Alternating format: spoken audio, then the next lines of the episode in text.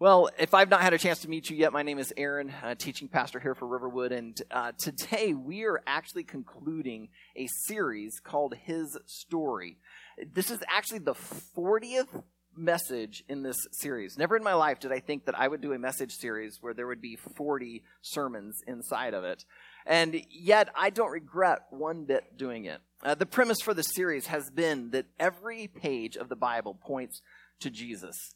And I have thoroughly enjoyed this journey. But today we're going to do something a little bit different. And rather than go in and dive into another passage and see how it also points to Jesus, we're actually going to kind of pause today and ask, how does your life point to Jesus? And to start us off, I want to tell you about a guy named Justin Collaire. I assume that's how his name is pronounced. I haven't actually heard it. I merely read an article about him, but it really struck me this week. If you were to meet Justin, he would probably seem like just a very normal, typical American guy. He's married, has a couple of kids, lives in a suburb in LA, works a desk job for a software company. Nothing remarkable. However, last year, one of Justin's big secrets was revealed. It turns out that for three years, he ran the largest network of fake news websites. You've probably seen one of his websites and even read one of their articles. You see, Justin, when he was in college, got a political science degree, and he was particularly interested and fascinated by propaganda. He was, he was interested in how it would shape and influence culture. So when one day on his own Facebook feed, a friend posted an article. He went and read it. Something just didn't seem right. So he did some investigation and it turned out to be false. Rather than be appalled at it, or rather than just kind of be apathetic and roll his eyes and move on, he drew upon his political science background, his interest in propaganda, and he became fascinated. So fascinated that he decided to attempt it himself. And he was good. Really good. He ended up starting his own little company called Disinfo Media. He created a fake persona for himself so that no one knew it was really him doing it. And at the height of his game, he alone was making $30,000 a month just on the ad revenue. Eh, he ended up employing about 20, 25 different uh, writers. He gave them permission to put uh, uh, like ads inside of their articles. And just off the ad revenue on their articles, some of these guys would make up to $10,000 per article they were raking in the bucks. This led NPR to name Justin Collaire the king of fake news. Uh, here's a couple of the headlines that they had on their site Colorado pot shop to provide free marijuana to Syrian refugees. You know, just a little crazy, but yet just believable enough. Or, or how about this one? City in Michigan, first to fully implement Sharia or Sharia law. I'm not quite sure how to pronounce it. Sharia? Sh- sure. Sangria, Sharia, it, it all rhymes. It, it works. There was just enough in the articles that people believed them to be true. And so these things were spread faster than the common cold can go through my family. I mean, it just was viral. And so much so that they were making a ton of money just of ad revenue alone. Well, it all came crashing down. Uh, it turns out that some people began to investigate the fake persona that he created, discovered it wasn't a real person, and through searching, they discovered some guy named Justin, Justin Collaire. And so some reporters showed up at his door, knocked, and said, Are you Justin Collaire? And he said, Yes, I am. Said, We want to ask you about disinfo media. And he says, I have nothing to say, and shut the door. But eventually he realized it caught on to me. And so he began to talk.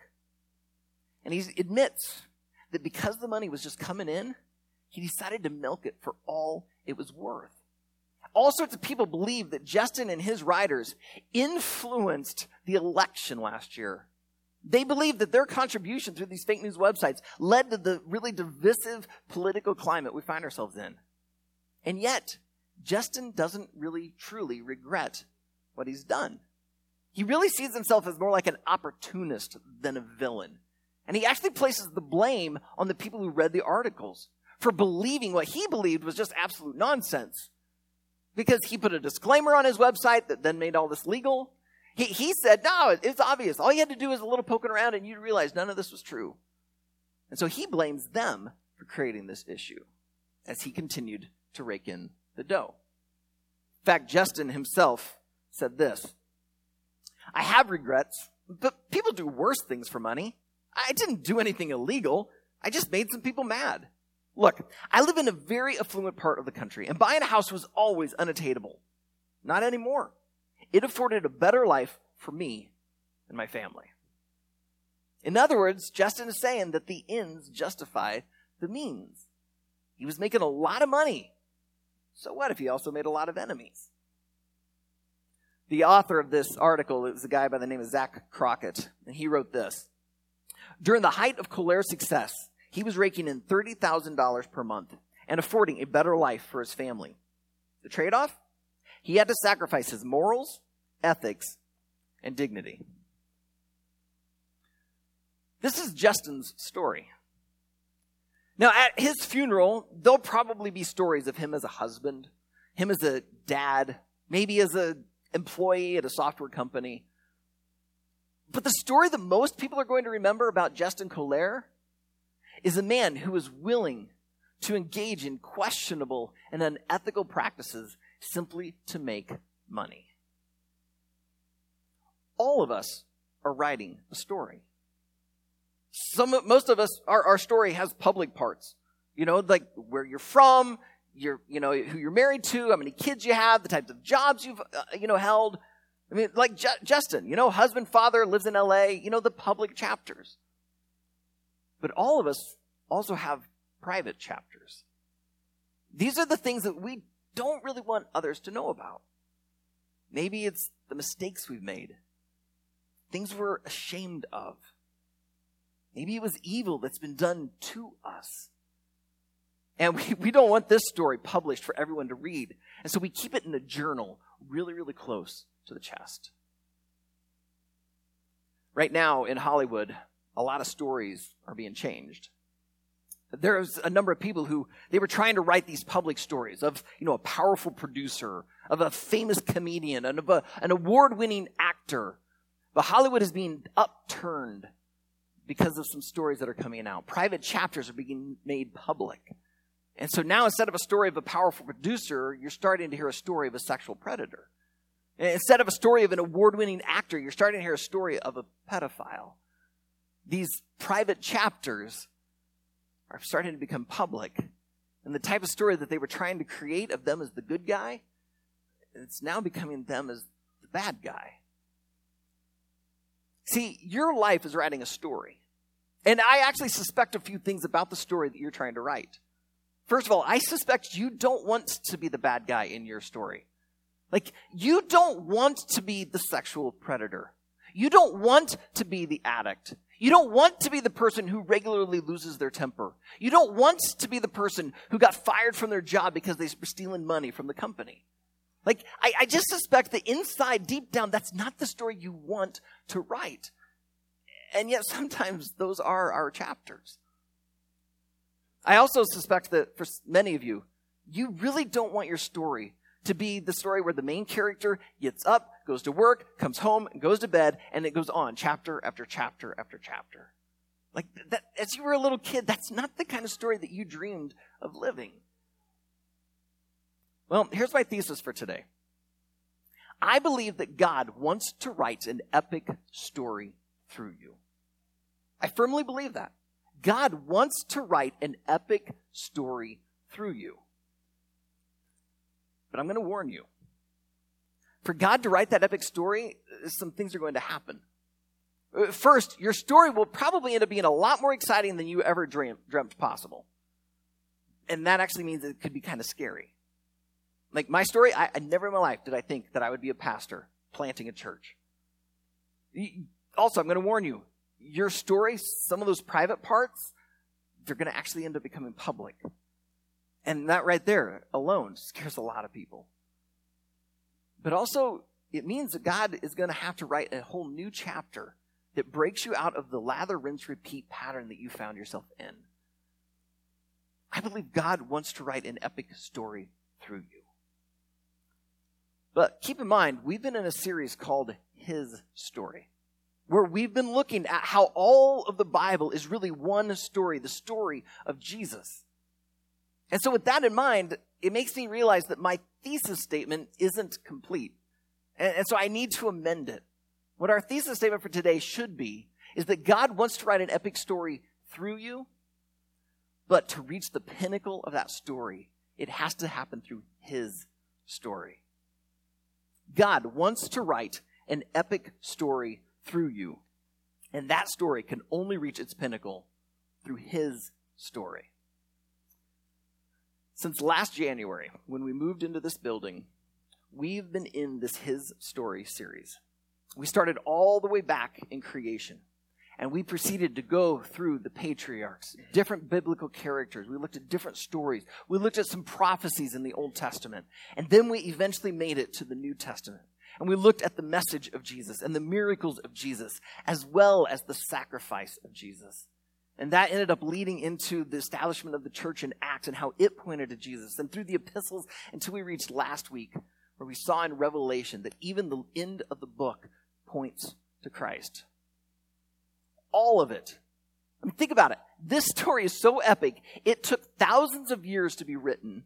God wrote it through 40 different authors who wrote 66 different books of the Bible, and yet there's this consistent story through the entire thing, pointing at Jesus Christ, God the Son, who gave his life for us.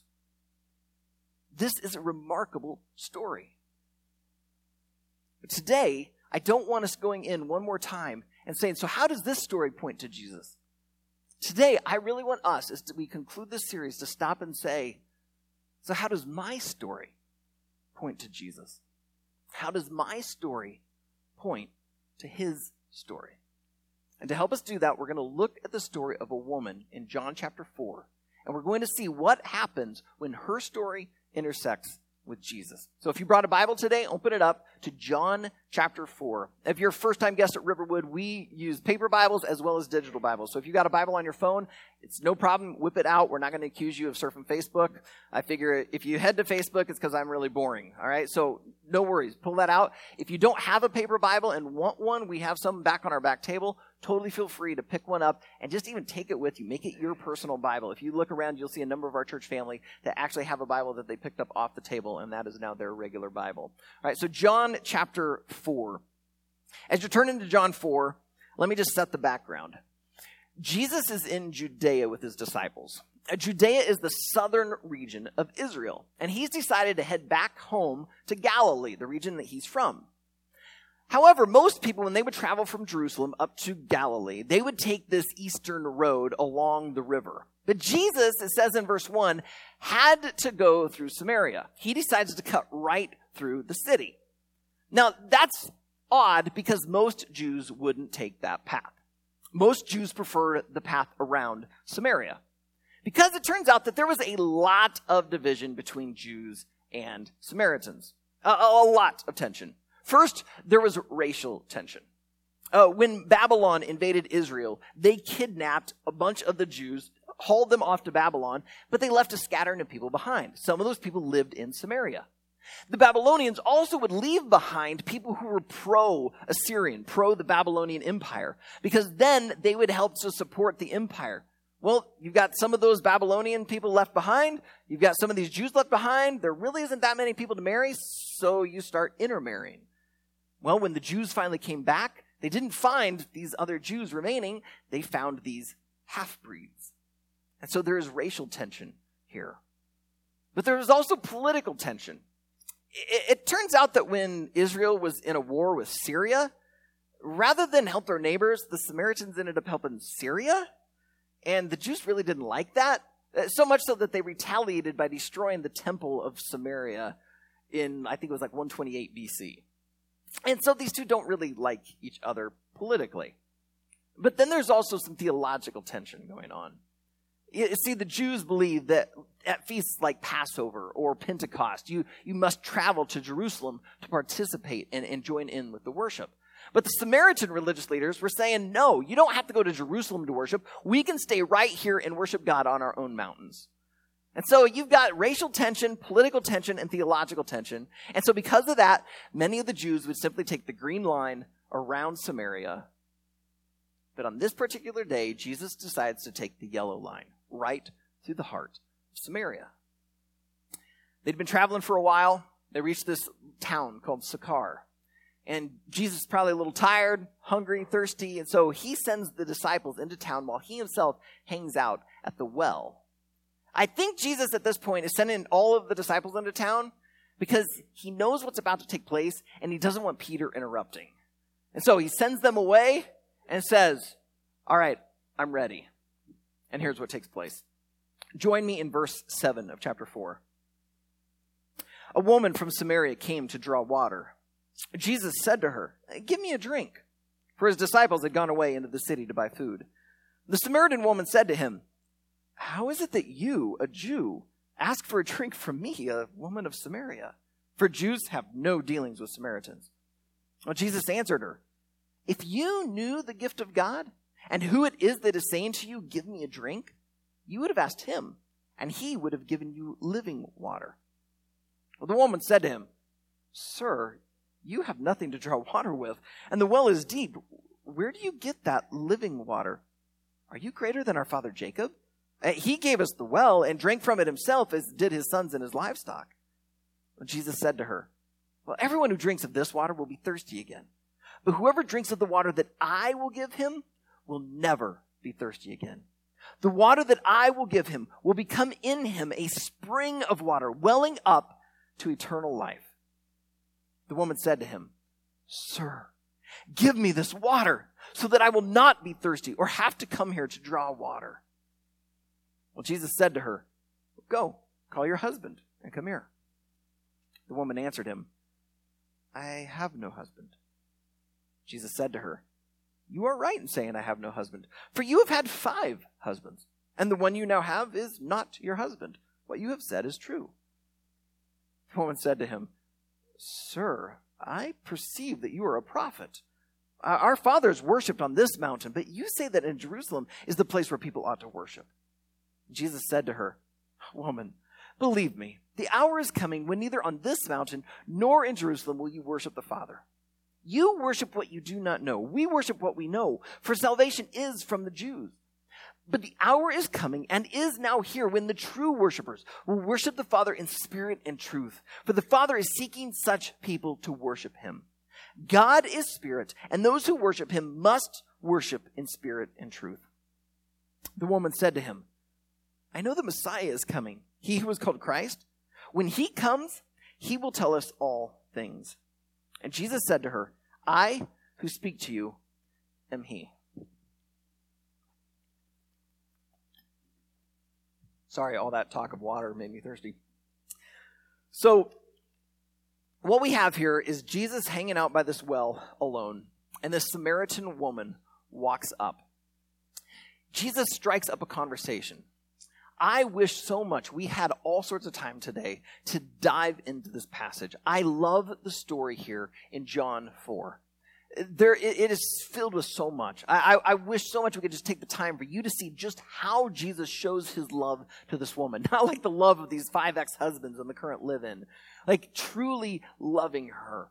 Uh, just how as, as a Jew to engage with a Samaritan, as, as, a, as a rabbi to engage with a woman. I mean, it's just, it is amazing. But that's not our purpose today. Our purpose is to see what happens to her after she has this conversation with Jesus, the ones her story intersects with his story. And it really gets going there when Jesus says, Well, go, call your husband. And she admits, I have no husband. And Jesus praises her and says, Oh, you know, thanks for telling the truth. You're right, you don't. You have had five husbands, and the guy you're living with now isn't even your husband. And at that point, she realizes, Oh my, like my private chapters are now known. I, have never met this guy in my life, and yet he seems to know something about me. This kind of puts her on edge. Could you imagine the awkwardness of it? And, and, so she suddenly tries to divert it. Like, okay, whoa, you, you must be like some sort of prophet. Oh, okay, so you're a Jew, you're a prophet? Oh, theological conversation. Maybe I can shift things over there. That would be more comfortable. And so she starts into this whole debate of, you know, well, you know, we say we can worship here, you say over there. And then Jesus gives a rebuttal. And she, in that moment, realizes, ah, uh, okay, I'm not going to win this one. And so, did you notice what she does? She tries to escape the conversation by saying this, verse 25. The woman said to him, I know that Messiah is coming, he who is called Christ. When he comes, he will tell us all things. So she reveals that there's at least one thing that the Jews and the uh, Samaritans agree upon. That is that there is a Messiah who's coming. Now, the Samaritans probably assumed that when the Messiah would come, he would say, You guys are doing a great job. Keep worshiping here on the mountain. While the Jews would probably assume that the Messiah would come and say, Yes, you must worship in Jerusalem. They both thought they were right, but at least they agreed a Messiah is coming. Now she's hoping that this kind of says, well, you know, hey, who are we to know, you know, if we're right about the mountain, if you're right about Jerusalem? I mean, but you know, when Messiah comes, he'll tell us.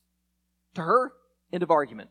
Now she can escape. She can get away from this weird guy who seems to know a little too much about her, and it's out over. But notice what Jesus does next.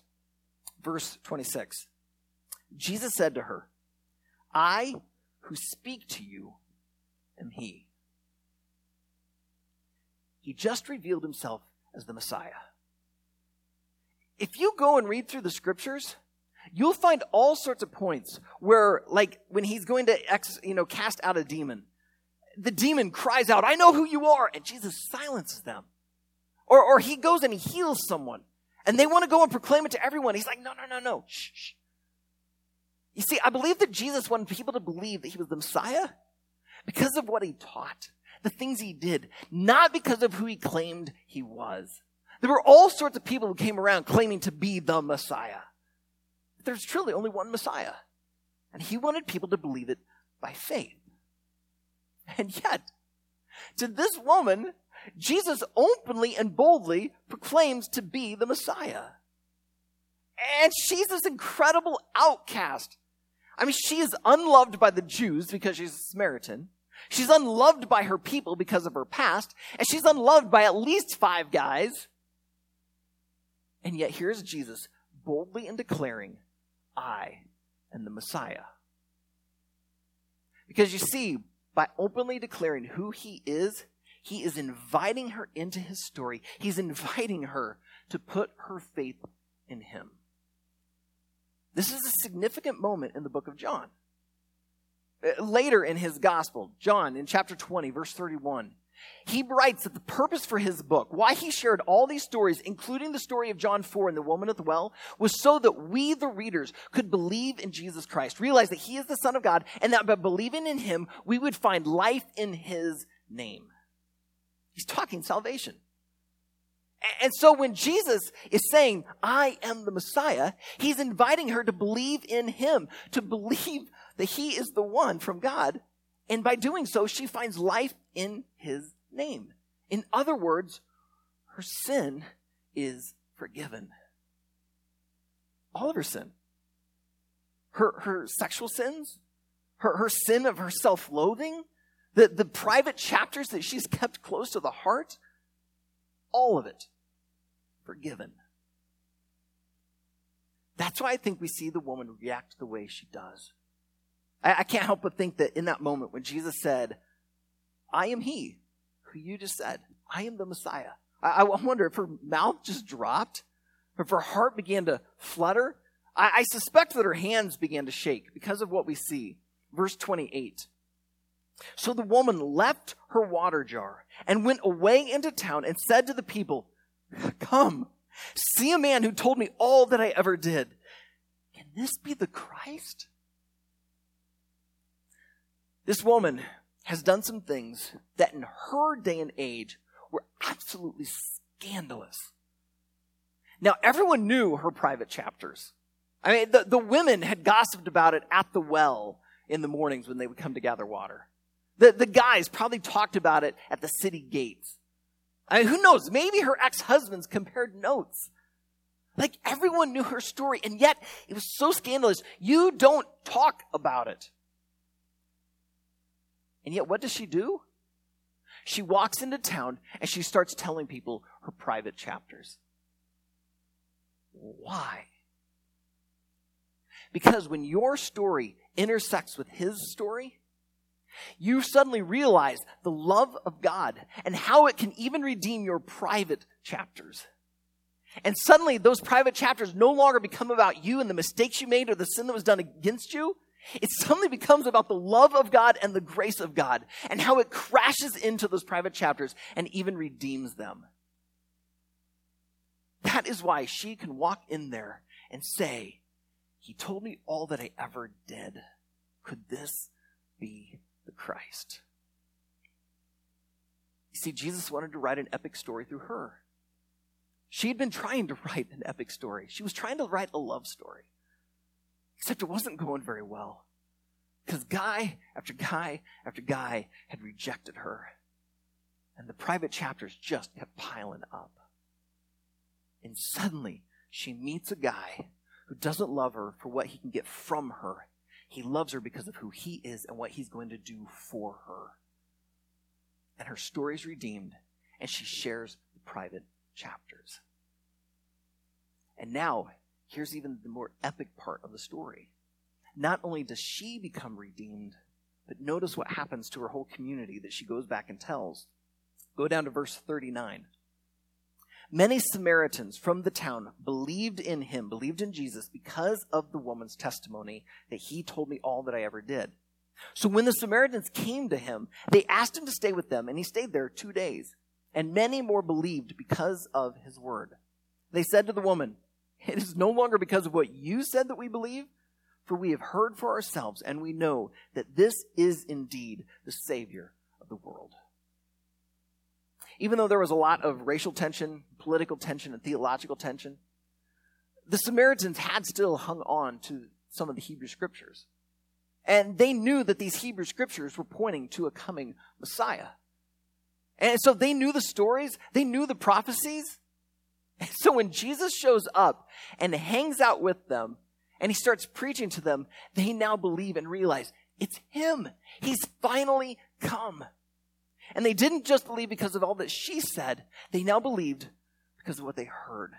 And they too believed upon his name and they found life in his name. Their sins were forgiven. They became Jesus' followers. So the story became so epic. It didn't just change one person's life, it changed an entire community. This is what happens when your story intersects with his story. When the gospel crashes into your life, it not only changes you, but then approach, it changes how you approach life. It changes how you approach marriage. It changes how you approach parenting. It changes how you approach relationships. And it even changes your story so much that you go and share your story.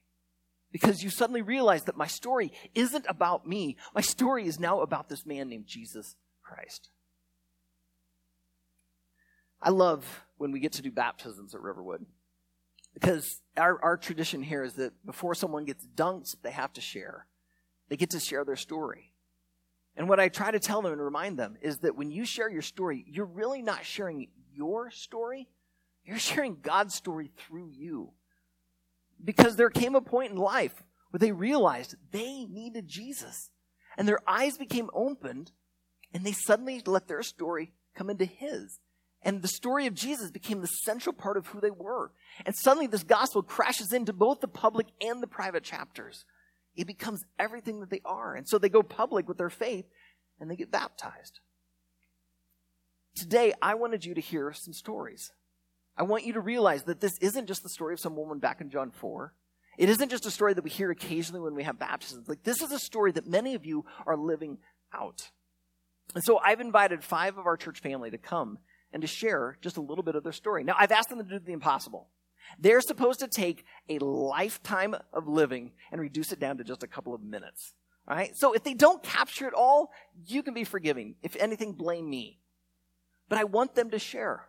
No matter how exciting it is or how humdrum it is, I want you to hear the story of what Jesus has done in them and through them. So, with that, I'm going to invite the five people I've invited to come on up here go Miguel, and then let's see, Carrie, then Terry, then Janet, then Ed. All right, we got it. All right, Miguel, go for it. Okay. Um, well, first of all, I grew up in church. Um, I grew up very legalistic. Um, So, when I was growing up, I always saw God as uh, a being that uh, was waiting for me to do something wrong and then just uh, smash me down. Um, so, when I graduated um, high school, the first thing I did was join the army. There I go. Um, I'm running away. Uh, in the army, I went wild. Um, I partied, I drank, I smoked, I cursed, um, and uh, but I was still miserable. You know, I didn't get away from feeling miserable. Uh, I did a lot of things I wasn't proud of. Uh, still not proud of them. Um, Jesus didn't come to rub it in that I had, you know, that I had it, didn't have it all together. Um, he didn't, you know. Uh, John three seventeen. Uh, God didn't come to condemn the world. The world was already condemned. Uh, we were we're already fallen. We're already inherently. Uh, we don't have to learn to lie or cheat or steal or. Uh, we don't learn those things. We know them. We just gotta try to steer towards our better natures. Um, like the lady in the well, um, Jesus knows everything I've done. Okay. Um, he also comes to me with no condemnation. He didn't sit there and, and condemn her. It, it, if you look at it, he was just having an honest conversation with her. He wasn't sitting there telling her, calling her names or anything like that. Um, he was just trying to reach to her, you know, show her that he was there. Um, eventually, I learned that God was um, wanted me to come to Him for everything. Uh, I could come to Jesus when I'm hungry, angry, lonely, tired, and on and on. Uh, I can even come to Him when I have problems with my unbelief. You know, there, there's that story of the father brings his son uh, to Jesus, and he says, "Well, all you need to do is to believe." And he says, "I believe. Help my unbelief, because I really want my son to be healed." Um, I remember when I first came to the Lord, I kept on asking Him to till my heart, um, because I had a very hard heart. I, you know, I was miserable. I was really hard. So you know the the pro the whole parable of the the sower uh, throwing seed. Um, I pictured my heart like gravel, and all that gravel picked out of it, you know, so that something could grow, something could take root in my heart. Um, I used to drink, I used to smoke, I used to curse. Now, because of Jesus, I'm I'm a different person. You know, so it, it does show. You know, it, I can say that it's not. A lot of those things didn't happen overnight, but Jesus is is my story. He's the reason that I am who I am today. Well, when Aaron asked me to do this, my overwhelming reaction was absolutely not. I told him that because I don't do this sort of thing. But um, and plus, I felt like I didn't have a dramatic or interesting story to share. Um, I was fortunate to grow up in a solid Christian home with strong Christian foundation. Became a Christian, invited Jesus into my life at a fairly young age. So it's hard for me to pinpoint a major event or instance where I can say I was one person, Jesus did work in my life, and I became someone else. But then I realized that for my life, that's exactly the point. He has changed my life by um, when I had kids by teaching me it's better to let go of selfishness. He changed my life when he gave our family the opportunities to live overseas and experience cultural differences. That opened my eyes a little bit more to what Jesus means when he says he so loved the world. He changed my life every time I look at a situation with a practical view of life, or as my family likes to call it, pessimistic view, by giving me the opportunity to look instead at the hope and assurances he is offering.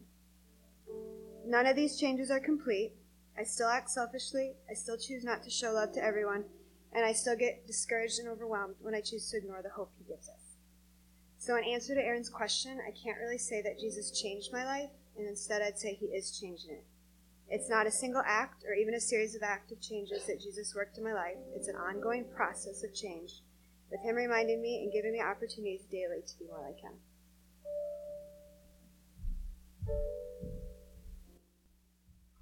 I'd like to start by admitting I was as horrible a sinner as ever lived.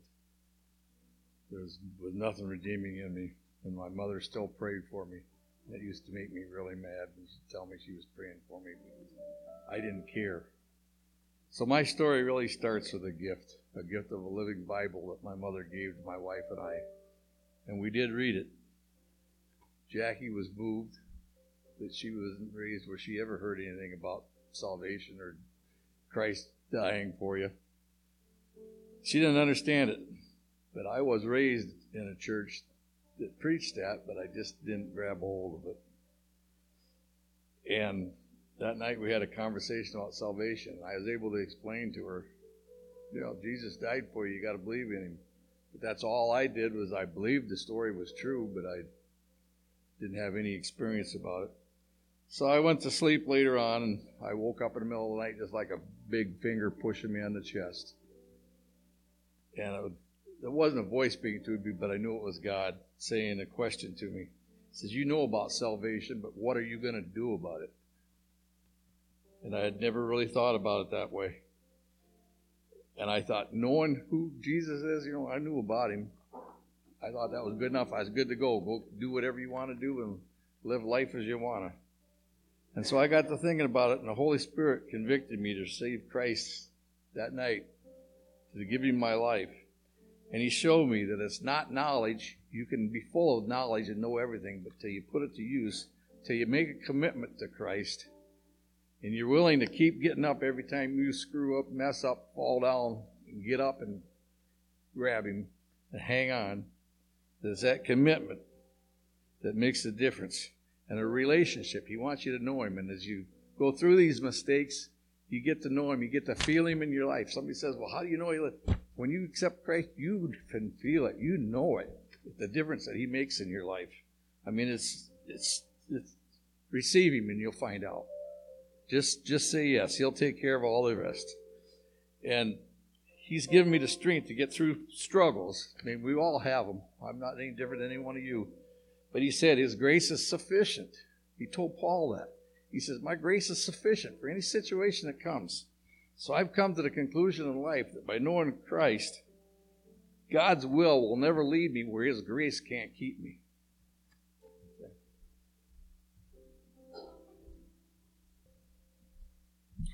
Growing up, I was pretty lonely at home. I was alone most of my childhood, elementary through high school, day, not um, with really no one to interact to unless I was out with my friends.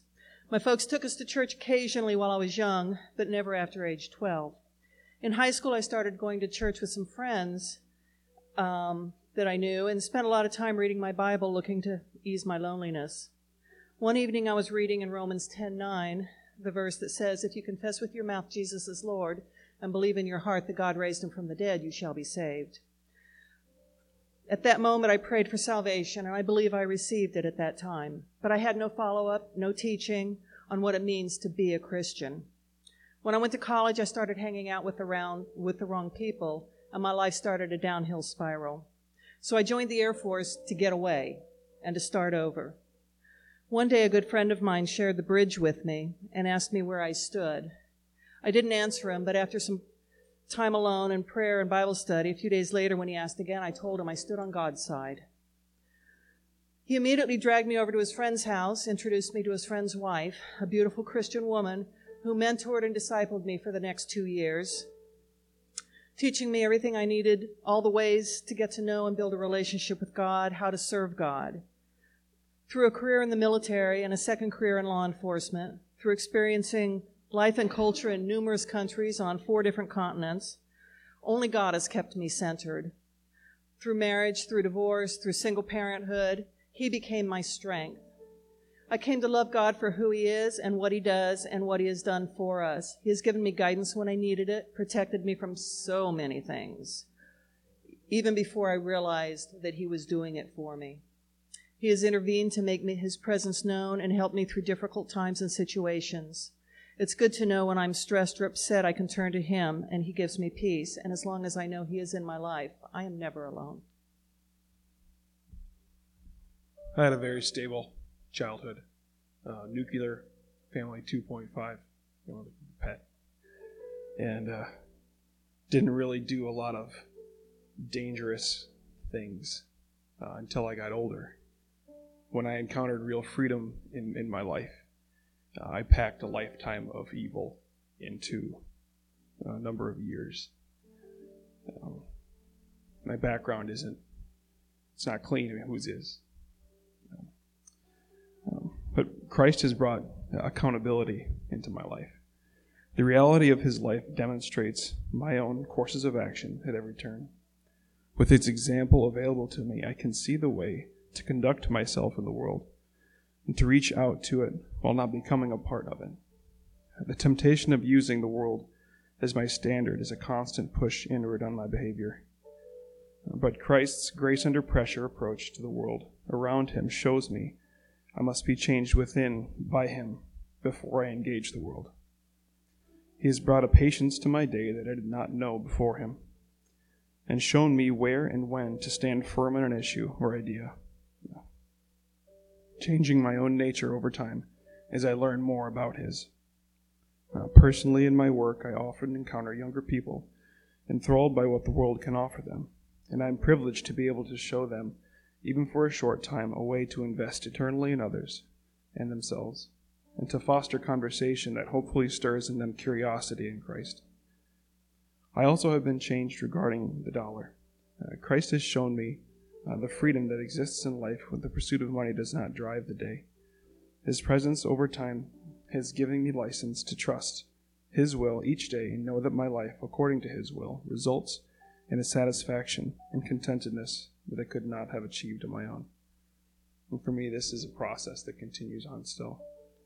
I can't trace it to any one single event, though there are several people and places that have brought me to where I am today. And I pray that those continue to happen for me because I'll never be to the standard that I have in Christ. You just heard five epic stories. Now, if I were to share my story, it sounded a little bit like Carrie's. You know, my mom and dad became believers shortly after I was born, so I grew up in a Christian home, heard about Jesus. My dad says at age four, sat on his knee, prayed a little prayer. In the eyes of the world, my story is pretty undramatic. And a couple of those other stories, you may have been thinking, okay, no big deal. But that's listening through human ears.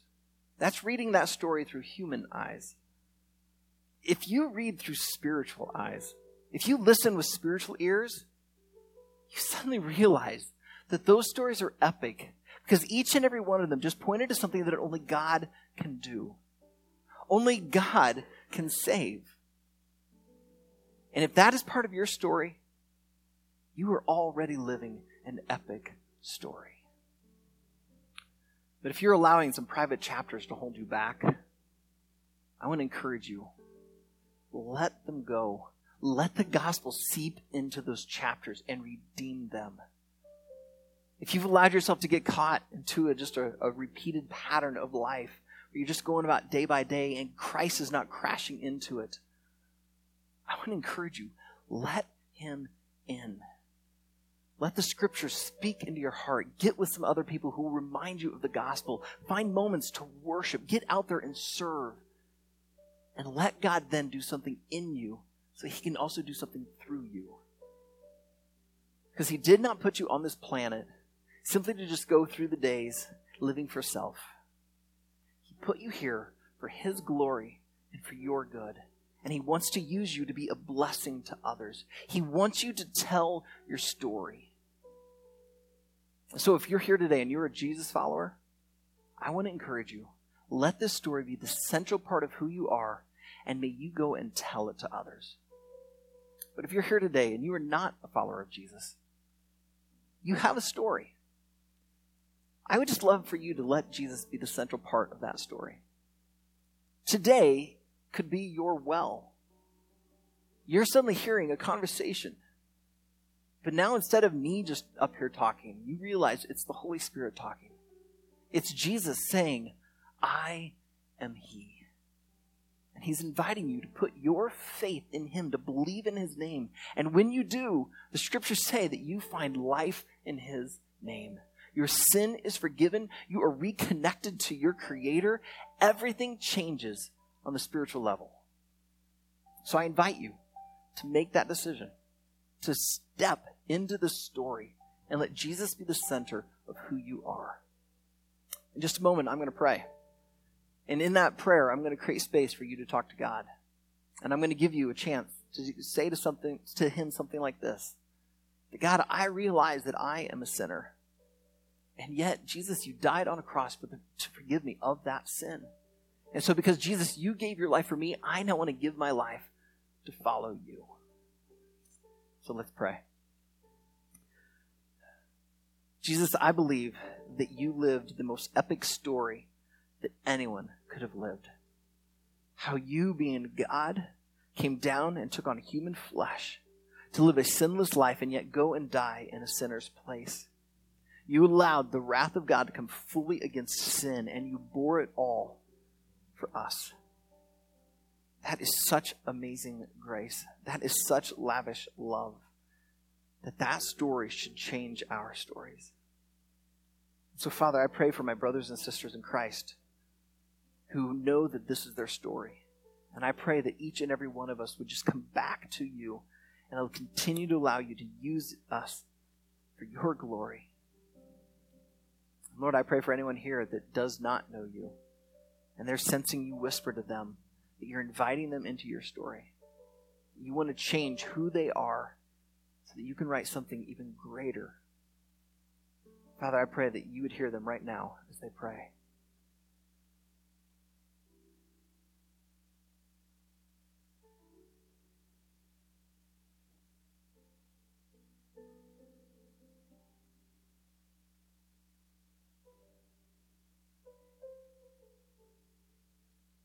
Father, I thank you for the moment that we're about to enter into. That as we sing how great you are, that you alone are able to change us, to save us, to, to redeem even the private parts of our story. That as we take of the communion elements, we're declaring the story of Jesus, the one who allowed his body to be broken for us, his blood was shed for us. Father, help us as Jesus followers to declare this story to the end of our days. And that we would not be afraid to share our story, no matter how exciting or humdrum they may seem, because it's an epic story of what you have done in our life and what you have done in history. So, Father, as we come now, and we do this now in remembrance of you.